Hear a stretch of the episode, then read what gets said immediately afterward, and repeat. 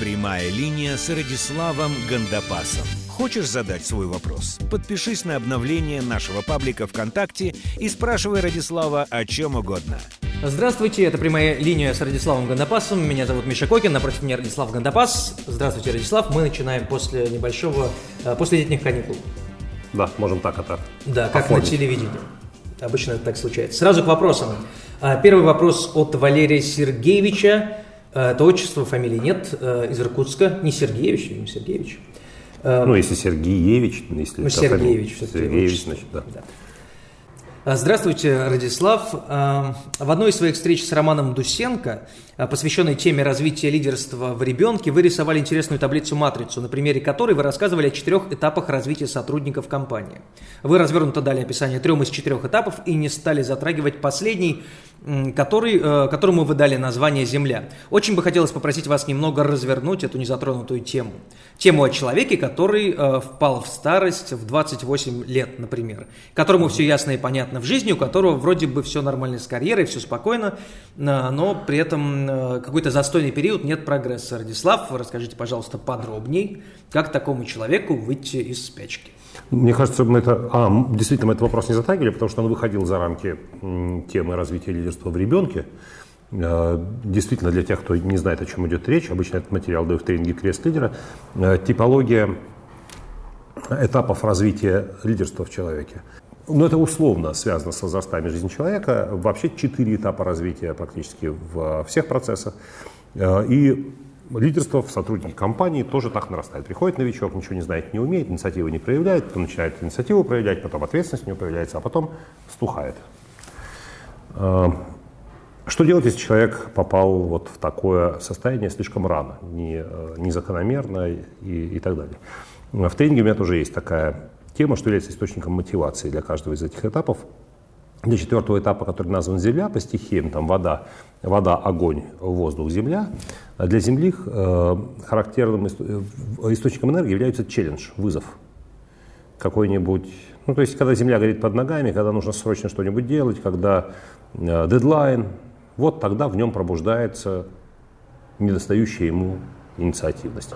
Однако верно ли вы э, диагностировали, действительно ли старость 28 лет наступила? Может быть, э, просто человек, который, о котором вы говорите, занят не своим делом, это его лишает энергии. Может, он не любит или не любим, или живет не с тем человеком, который дает ему жизненную энергию. Может быть, у него не все в порядке со здоровьем, он потерял энергию. Может быть, э, у него нет каких-то психологических стимулов. Может быть, ему не хватает солнечных дней, может быть, недостаточно двигательной активности. То есть, может быть, это, может, причина кроется в тех сферах, которые нужно корректировать. Может быть, челлендж, вызов – это не то, что его разбудит. Может быть, нужно просто на спорт походить, в баньку, там, Или не знаю. вылечить желудок. Вылечить желудок. Да. Может быть, нужно понять, есть ли недостаток энергии, то с чем это связано. Не, повторю, не обязательно причина лежит э, в той области, которую мы рассматриваем на тренинге. Возможно, возможно она где-то где рядом. Я бы рекомендовал очень тщательно и ну, как бы исследовать всю жизнь, посмотреть, где энергия теряется и где не используются ее источники. Не знаю, хобби, увлечение, влюбленность, э, путешествие, контрастный душ, купание в проруби, занятие спортом, игра с друзьями, футбол, поехать, проехать по армейским или школьным друзьям, повстречаться, выделить на это время деньги и поехать. Ну, Мы с Мишей решили, что, наверное, имеет смысл э, эту матрицу развернуть, поскольку действительно получается так, что вопрос э, адресован только одному человеку, а информация, которая э, содержится в этой матрице, она может быть полезна очень многим из вас. И поэтому сейчас э, мы прервались ненадолго, я эту матрицу распишу. Э, вы посмотрите, как э, она работает, сможете примерить на себя свою жизнь и э, воспользоваться этим знанием. Скажу сразу, я позаимствовал саму идею такой типологии у моего друга, коллеги и в какой-то смысле учителя Фрэнка Пюселика. Он делает градацию рабочей зрелости. Мне подумалось, что вообще зрелость человека, его зрелость в течение жизни, его зрелость а, лидерская, она вся в эту матрицу ложится. Эта матрица универсальна. Итак, если мы сделаем систему координат, где по оси абсцисс мы отложим ответственность, такой параметр – который определяется как способность человека э, предвидеть последствия своих действий или своего бездействия и жить с, этим, с этими последствиями. И инициатива, как воплощенная э, в поступках жизненная энергия, то мы сможем э, довольно точно определить местонахождение каждого человека на разных периодах его жизни. Мы же понимаем, что человек более ответственный, менее ответственный, более инициативный, менее инициативный. Соотношение этих параметров определяет точку в этой системе координат. Для того, чтобы было проще, для того, чтобы получилась типология, для того, чтобы люди, объединенные неким общим э, набором признаков, э, попали в определенный тип, чтобы с ним можно было работать, его можно было определять и по нему можно было давать рекомендации, мы сделаем бостонскую матрицу через серединное значение, через э, середину этой системы координат мы проводим линию, и таким образом у нас получается четыре типа, э, в одном из которых инициатива ответственность низкие, в одном высокие, в одном одно выше, другое ниже, в другом тоже одно ниже, другое выше. Э, итак, очень рассказываю сжато, повторю в тренинге я два с половиной часа на эту тему трачу. Э, низкий уровень ответственности низкий уровень инициативы мы назовем, зим, мы назовем водой. Вода. А, по стихии, ну, чтобы не обидно было. Почему вода? Почему не назвать какой-нибудь возраст? Например, привязать это к детству. Но если мы рассматриваем возраст человека, то да, действительно, детство характеризуется э, низким уровнем инициативности у ребенка, хотя энергии вроде бы много, но она не направлена на конкретные действия. Она рассеяна, она разнонаправлена, и родителям очень легко эту энергию переключать. Ребенок плачет, не хочу спать, мама говорит, ой-ой, зайчик побежал, ребенок переключился и так далее. Но он не может проявить инициативу осознанно. Ответственности тоже, конечно, никакой нет, от ребенка мы ее не требуем, это нормально. Но когда ребенок взрослеет 13, 14, 15 лет, э, понятно, что мы от него ждем больше инициативы. Он уже сам предлагает, сам придумывает, сам делает, он уже меньше спрашивает разрешения, он, э, он говорит, да, я сам, я хочу попробовать. Там выясняется вдруг, что он что-то сделал без нашего ведома, без нашего разрешения. Это огонь. Почему огонь? Э, энергии много, энергия куча, но энергия огня может быть как созидательной, так и разрушительной. Если этот ребенок не ограничен достаточной степенью ответственности внутренней, то э, может совершить поступки, о которых потом придется жалеть. Поэтому родители компенсируют своей собственной ответственностью недостаток ответственности его. Э, следующий этап, этап зрелости. Ребенок взрослеет, становится взрослым рано или поздно, иногда раньше, иногда позже. Он переходит в фазу воздух.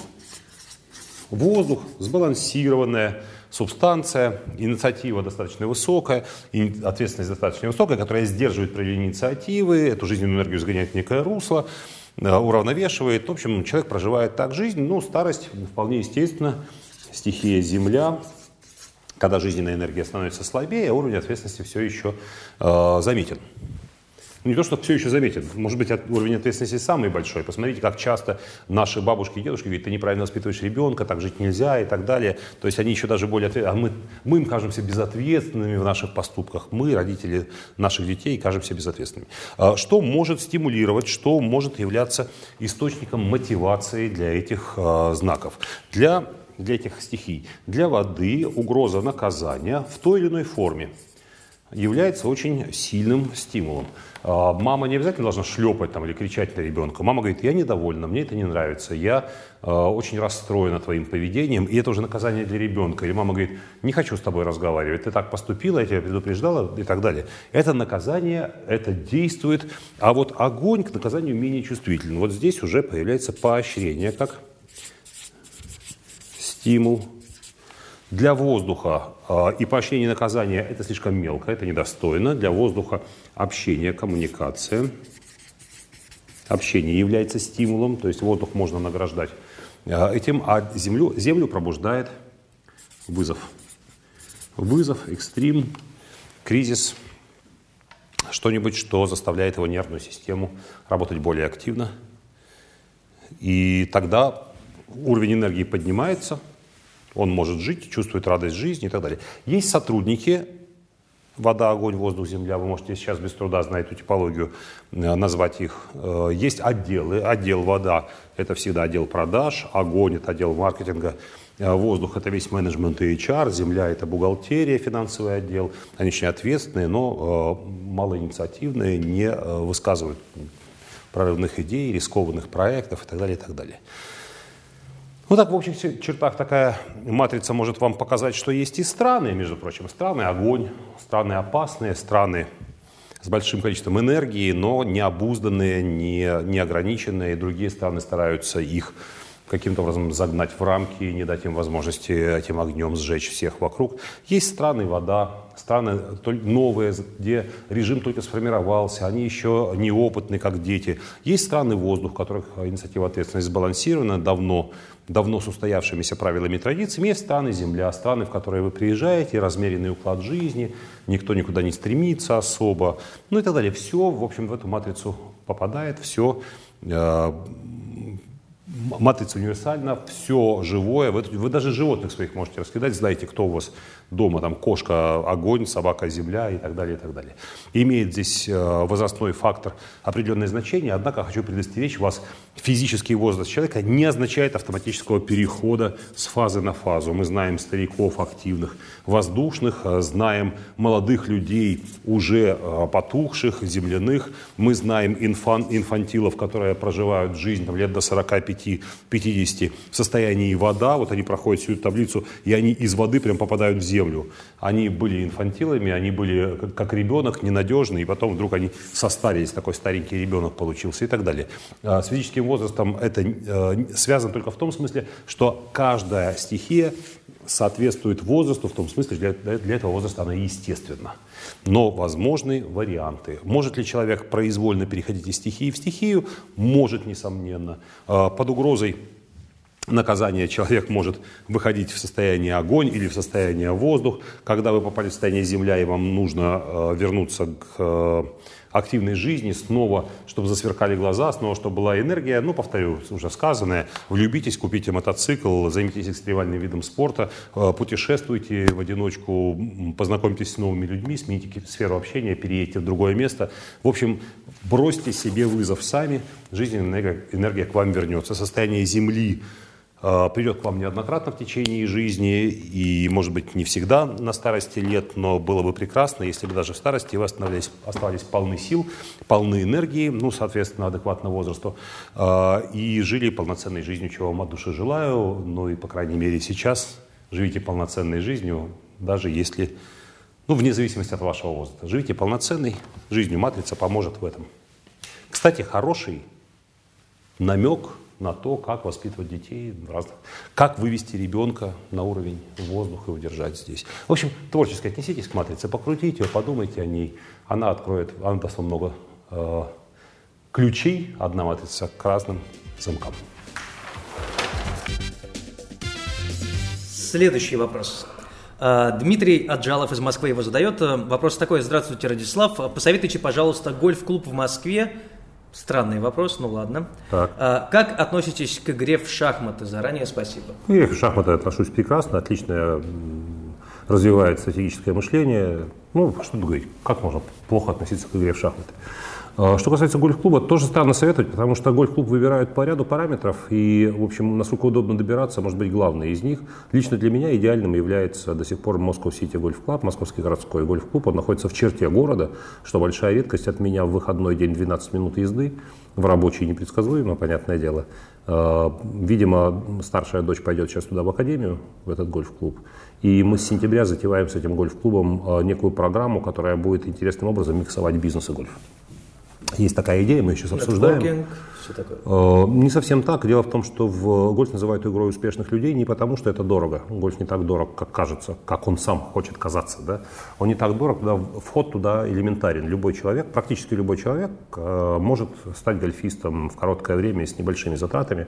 Э, ну, люди держатся немножко на дистанции.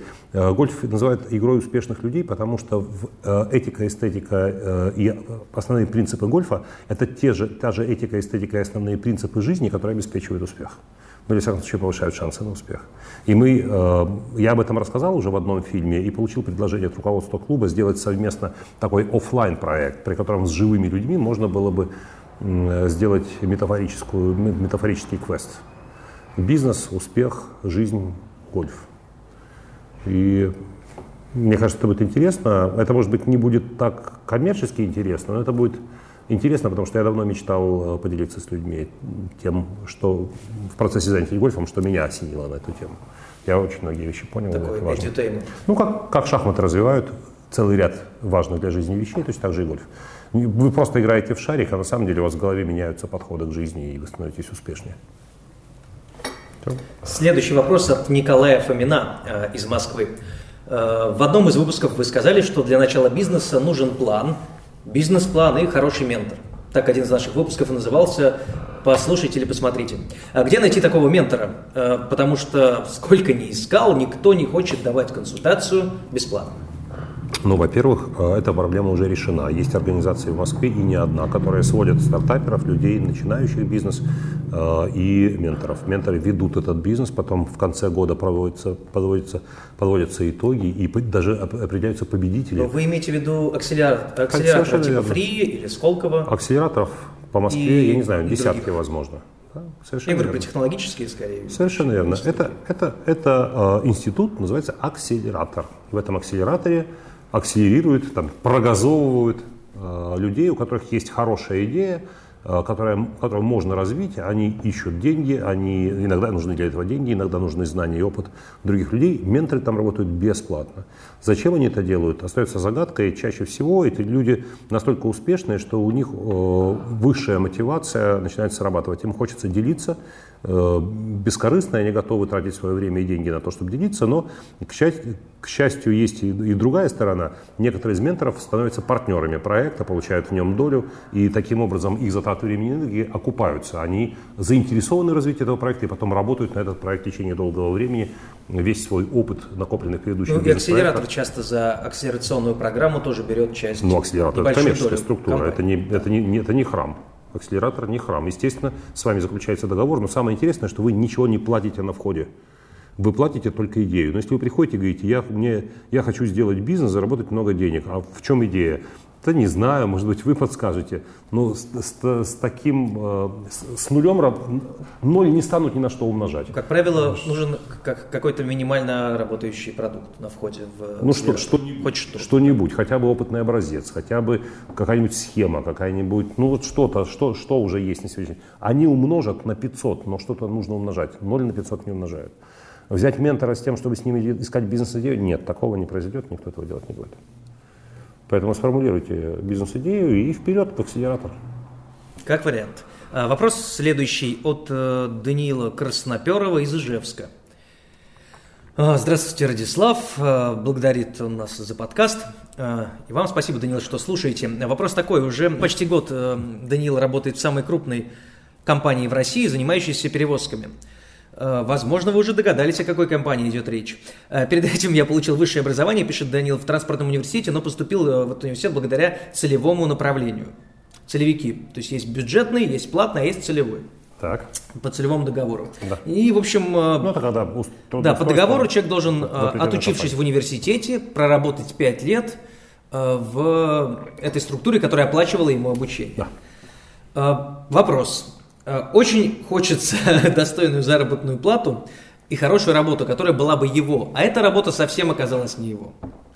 Что делать, пишет э, Данил. Хочется открыть свое дело, интересует сфера ресторанного бизнеса. Стоит ли ждать еще 4 года, работать на нелюбимой работе, но уже копить знания и средства на открытие своего бизнеса, либо уволиться, взять кредит для возмещения средств, которые за него заплатили за учебу, сумма не маленькая, таких денег у него нет, и уехать в Москву он хочет дальше, и там развивать какой-то э, ресторанный бизнес. Например, Все. устроиться барменом или официантом в Москве для начала, чтобы получить опыт. Э, в общем, что делать? Э, Прервать контракт, найти деньги, выплатить их за 4 года хватит этого времени, чтобы отбиться. Не устраивается официантом и барменом, вы не получите опыт ресторанного бизнеса, работая официантом. Это не опыт ресторанного бизнеса, вы получите опыт официанта. Работая барменом, вы получите опыт бармена, а не ресторанного бизнеса. А кто в таком Это случае? иллюзия. Управляющий, администратор для Ну, по крайней мере. Но почему, почему начало в этом? Он, идея в том, чтобы открыть ресторан. То есть ресторан открывать, открывать нужно в, в последующей модели. Нужен человек, который разбирается в этом бизнесе, нужен человек, который отвечает за финансовую часть, и нужен человек, который дает деньги. Деньги дает какая-нибудь звезда Comedy Club, у которого денег навалом, что с ними сделать он не знает, бизнес он вести не умеет, его нервирует то, что деньги лежат в банке и постепенно уменьшаются. Ему предлагают сделать ресторан, его сделать лицом этого ресторана, он будет зарабатывать пассивный доход и э, как бы нагонять туда публику. Все зашибись. Звезда Comedy Club соглашается с удовольствием, дает денег, вы начинаете этот бизнес-проект.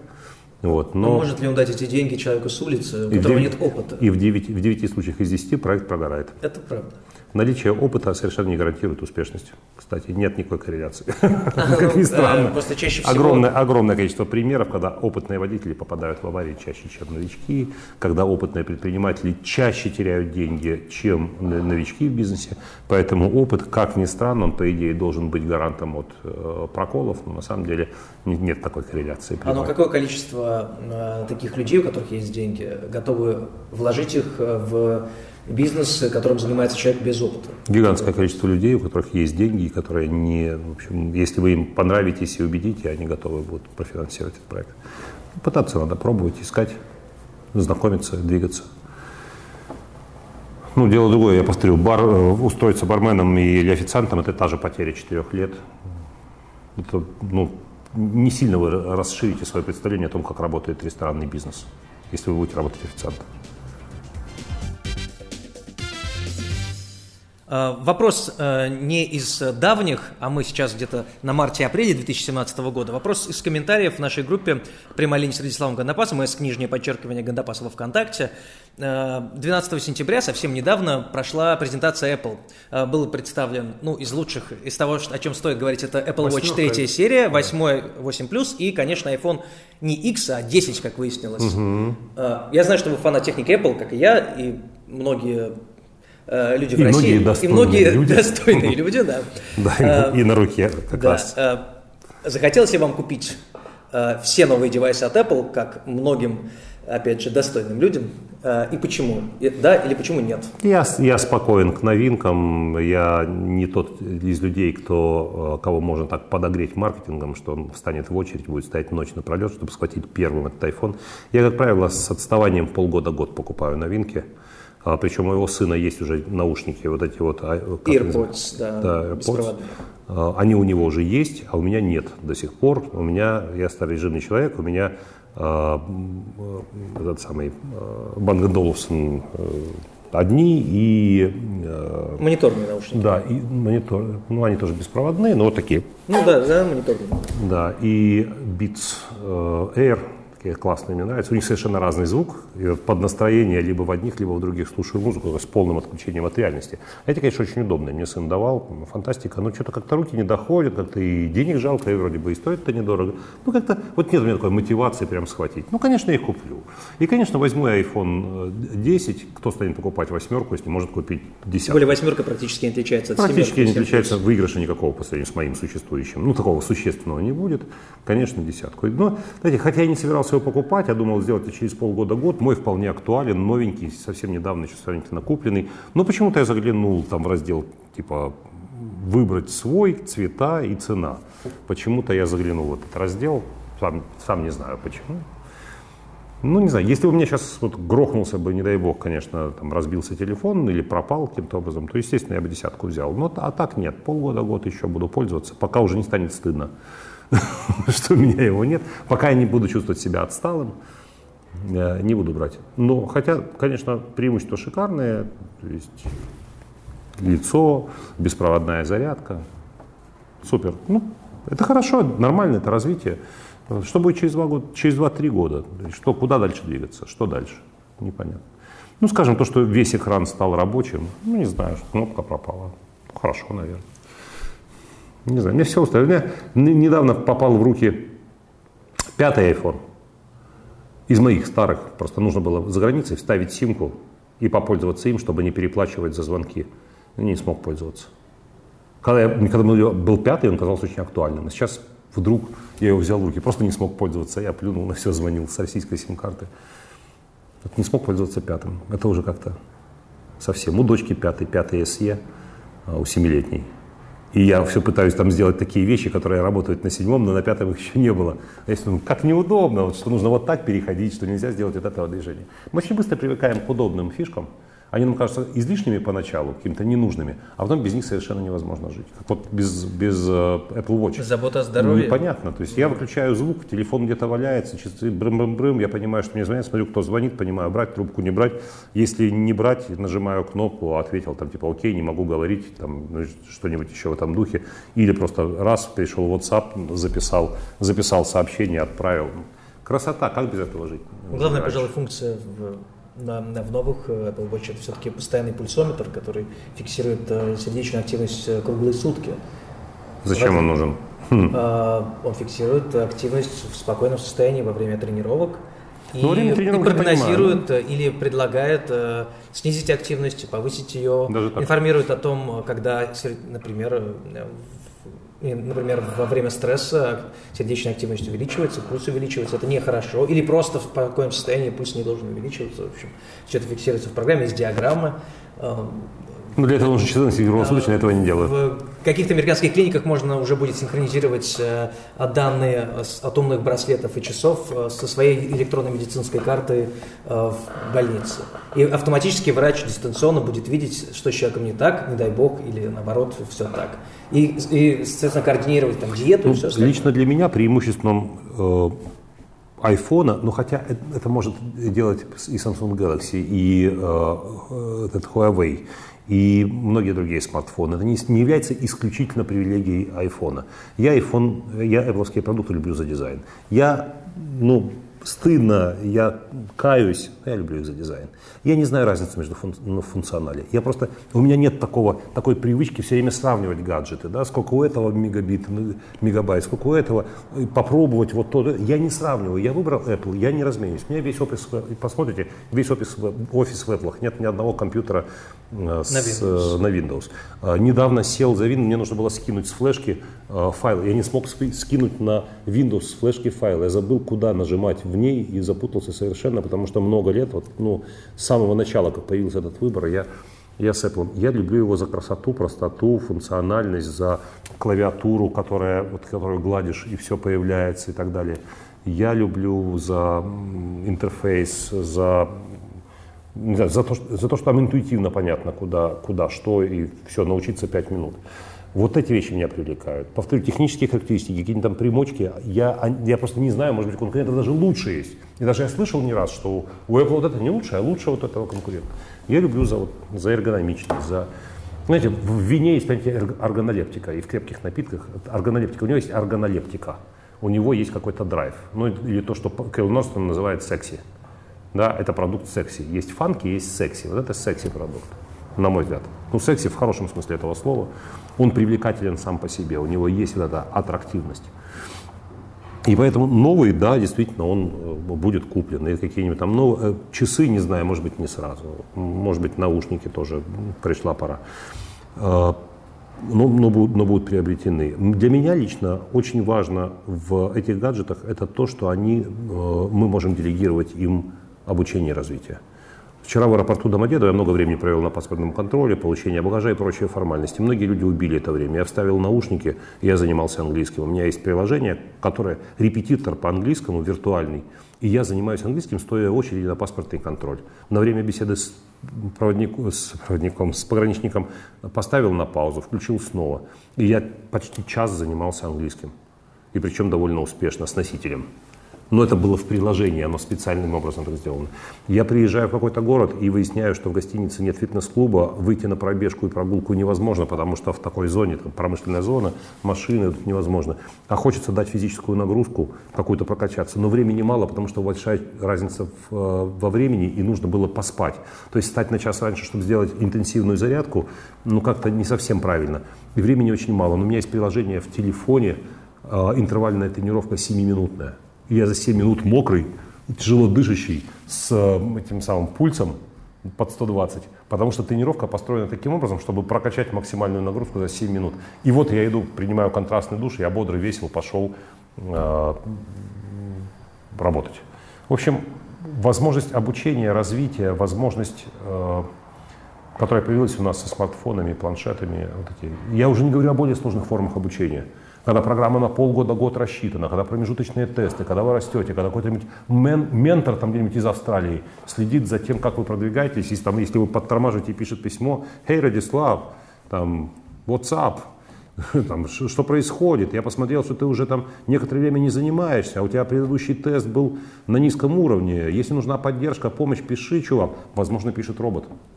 Конечно, робот. Да. Возможно, пишет робот, что простимулирует меня заниматься этим приложением, потому что каждый этап платный, но тем не менее я чувствую какую-то поддержку, я двигаюсь, двигаюсь, двигаюсь. Вот это важная вещь. Мы можем не только убивать время с помощью телефона, мы можем выигрывать время с помощью телефона. Но большинство людей, к сожалению, убивает. Я это вижу. Я это вижу а в давайте, самолетах.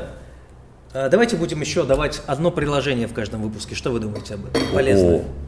Ну, кроме книг, э, у всех есть эти гаджеты, девайсы. Большая часть приложений дублируется на всех э, Так, погнали. устройствах Ну операционных да, они, может быть, под разными названиями. Ну, э, суть такова, да, можно же открыть просто свой экран. Так, И ну, значит, приложение. Luxury Cars не будем рекомендовать. Это сервис по прокату э, эксклюзивных автомобилей. Воспользовался в Испании. Прям капец как доволен. Кстати, приезжаешь в А что вы за машину брали? Мы брали ну, мини всего лишь. Мини Ми- One. ми- Мини One а. кабриолет. Мини One кабриолет, он считается, ну, его нет в обычных прокатных пунктах, он считается luxury car. Можно на него нарваться, но это сложно. Знаете, что мне понравилось? Ну, в обычном прокате это нужно прилететь в аэропорт, например, или приехать в пункт, э, там подписать какие-то бумаги, полчаса, час, оформление, с вами будут ходить вокруг машины, что-то еще, инструктаж, а может быть там будет очередь, вам придется подождать. Luxury car очень просто. Приезжают два Два парня, модно одетых, подкачанных, загорелых, с хорошим английским языком, значит, подгоняют вам машину, желают вам приятно провести время, посылают воздушные поцелуи и, уезжают. Машина ваша. Все. То есть минимум формальности. Одну подпись вы ставите и все. Ну и там и карту чик-чик, сканируют и уехали. Через неделю вы говорите, хочу, хочу продлить. Вам не надо никуда ехать, ничего подписывать. Они говорят, карта та же, вы говорите, та же. Все, все, не беспокойтесь, приедем через неделю за машиной. Приехали за машиной, а там у нас поцарапалось немножко, они говорят, пустяки, и уезжают. Никакого там, а, штраф, все дела. Luxury car, все, ну, пустяки, говорят, не, не обращайте внимания, это мелочи. Ну, Поцарапали машину, уехали. Хорошо, но какое приложение Это, это выпуск? это, это удобно. И, кстати, не, не так категорически дорого.